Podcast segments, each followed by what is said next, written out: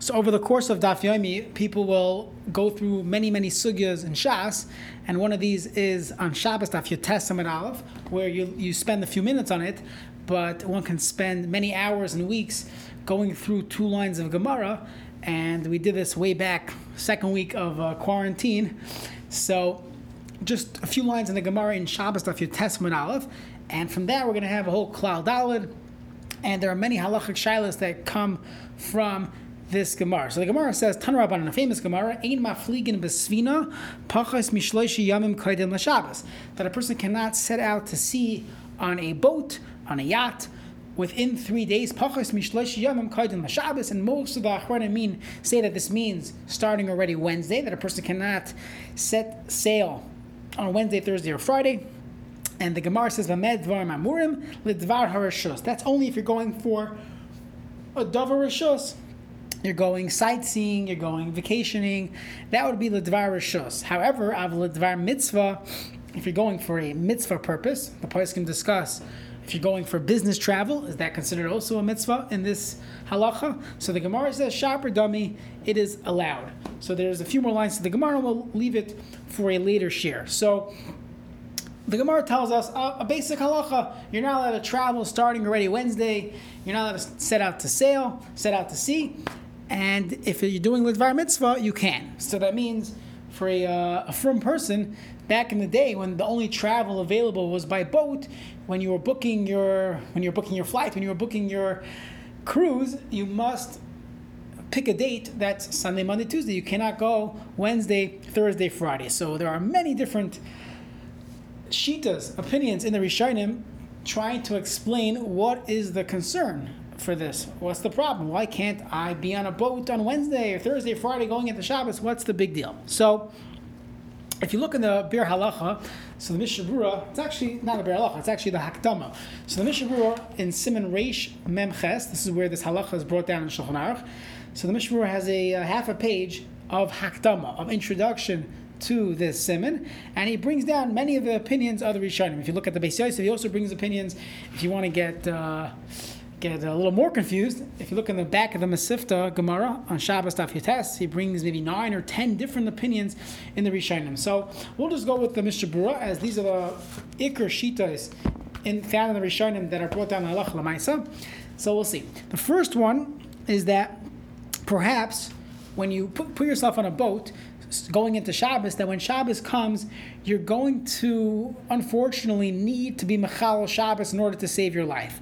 That there's a concern that going going out to sea is putting yourself in a makim sakana, in a place of danger, and since it's it's prone to uh, put yourself to, to be in a dangerous situation on Shabbos, you're going to end up having to save your life. At that point, you're allowed to.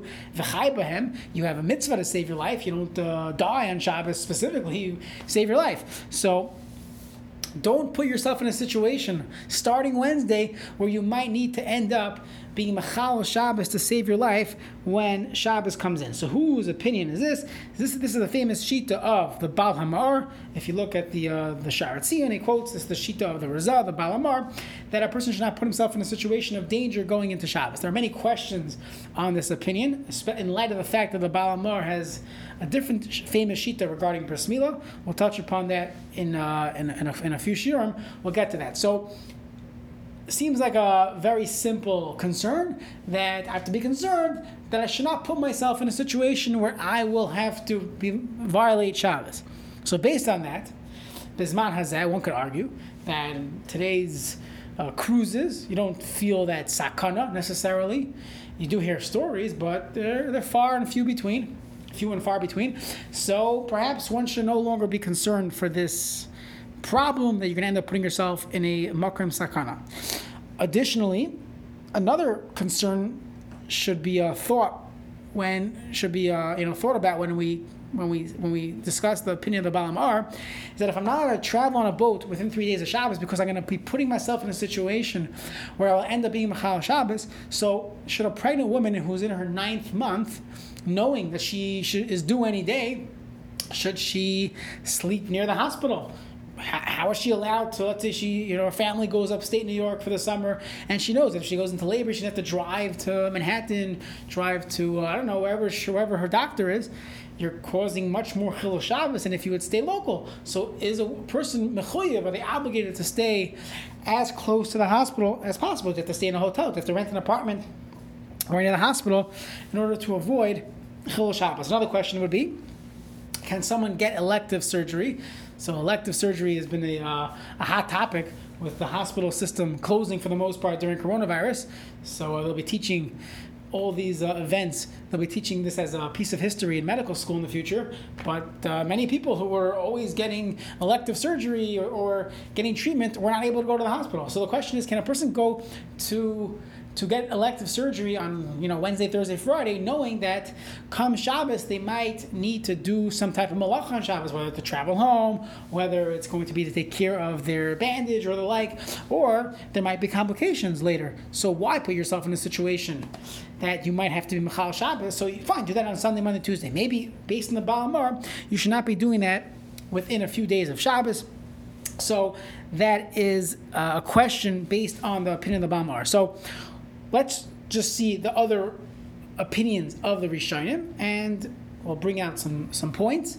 And eventually, over, over the course of the next few shiurim, we will get to all these topics.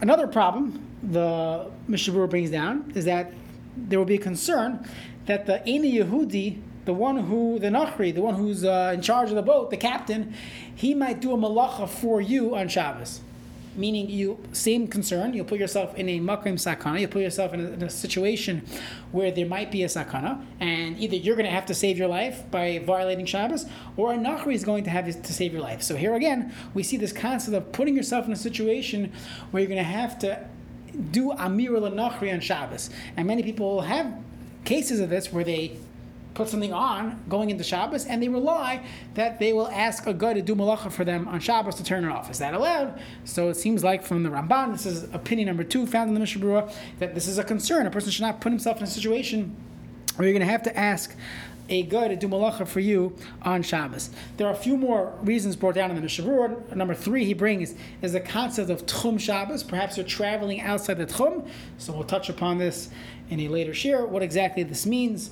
We'll get into what is the Tchum Shabbos and what does it mean by traveling through the Tchum. There's a famous Shita, famous Tshuva, I think of the Minchas Yitzchak or the Tzitz Eliezer, discussing can a person take a 24-hour flight or even a, you know, uh, uh, a shorter distance, but you're flying, you know, towards the, uh, you're going towards Australia and you're gonna only have a few hours Shabbos, can a person do that going from Eretz to Australia? That was a famous Shiloh back in the day. Question is, is there a problem of Tchum Shabbos? Is there a problem of Bittul Einik Shabbos? You're not when you're sitting on, a, on an airplane the entire Shabbos, meaning you would take off before Shabbos and you'll be in the air the entire Shabbos. So we'll, we'll touch upon that. The concept of traveling outside the Tchum on Shabbos itself. The fourth opinion, this is probably the most famous opinion, as this seems to be the Ikr Lahalacho, as we'll see, is that the first few days of one setting out to sea, it's typical to get seasick, or some of the Rishonim explain that a person's nervous, and until you get used to the situation, you're not, you don't have Yishuv Adas. What's the concern of being nervous and not having Yishuv Adas? The concern is you will not have Oynik Shabbos. A person might get seasick, and therefore, Chazal did not want us to put ourselves in a situation where we will not have the fullest enjoyment of Shabbos possible. So therefore, one cannot set out to sea on a on a cruise on, on, a, on a trip if it's within a few days of Shabbos because you're going to be mavatel oinik Shabbos. So the question comes up: different situations of different applications of this question of a person putting himself in a situation where he not he will not have oinik Shabbos. How much of a concern is it to make sure that we have Oinik Shabbos.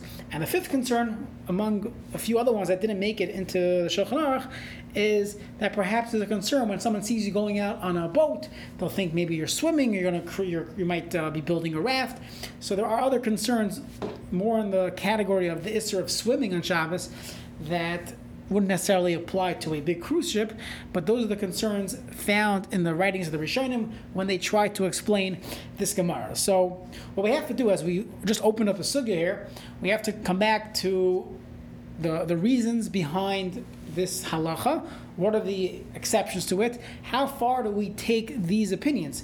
Meaning the Shulchan Aruch is not going to pass on like every single one of these opinions. So which ones are accepted la halacha? Which ones educate us into the chumrah of Einik Shabbos, the concept of not putting yourself into a situation of sakana, the concept of not putting yourself in this, into a situation where you're going to need to do Abiyah and Shabbos. So Mirta Hashem, will we will discuss all these things. Additionally, we will discuss different applications of this halacha. Does it apply to going on a cruise? Does it apply to flying an airplane, as we mentioned, or other situations where you are doing what seems to be the re, you know the reasoning behind this takana, you're not actually going on a boat, or even if you are going on a boat, is a, is a cruise ship different? Is today's you know fancy yacht? Would that be different? So, Hashem, we will get to this in the coming shiurim. Have a wonderful day.